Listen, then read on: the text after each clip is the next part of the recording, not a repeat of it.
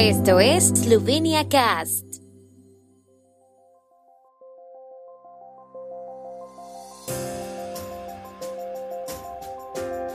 Noticias. Eslovenia introduce formulario de seguimiento para viajeros aéreos y marítimos. Vacunación contra el COVID-19 disponible en el aeropuerto de Ljubljana. Doncic firmará hoy un contrato por valor de 207 millones de dólares.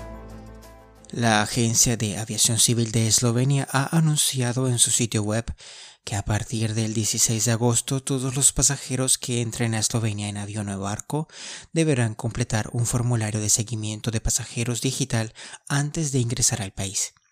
Es un formulario que facilita el seguimiento de los contactos en los casos en que los pasajeros estén expuestos a una enfermedad infecciosa durante el viaje.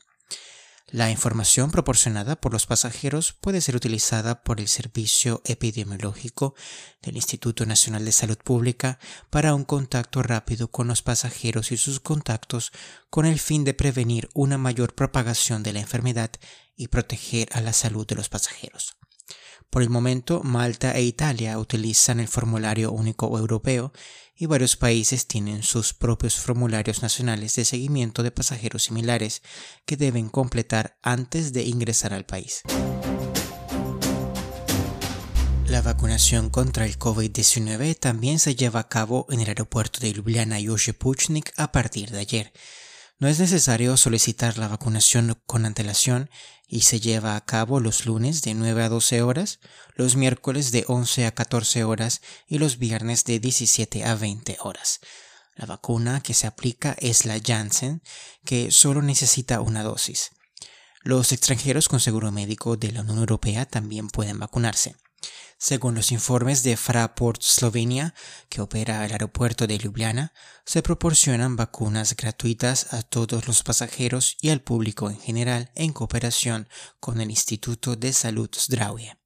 Decidieron tomar esta decisión porque, como enfatizaron, el cruce seguro y responsable de las fronteras internacionales a la luz de la contención y el control de la pandemia requiere el cumplimiento de las condiciones PCT recuperados, vacunados, testeados.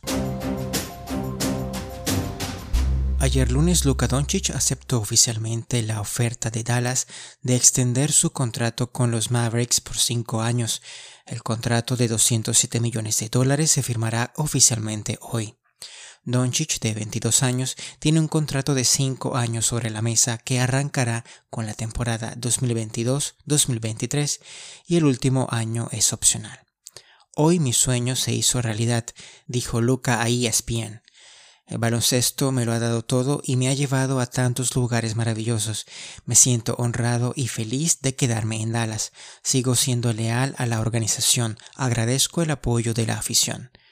La delegación de Dallas viajará luego a Letonia para visitar a Kristaps Porzingis.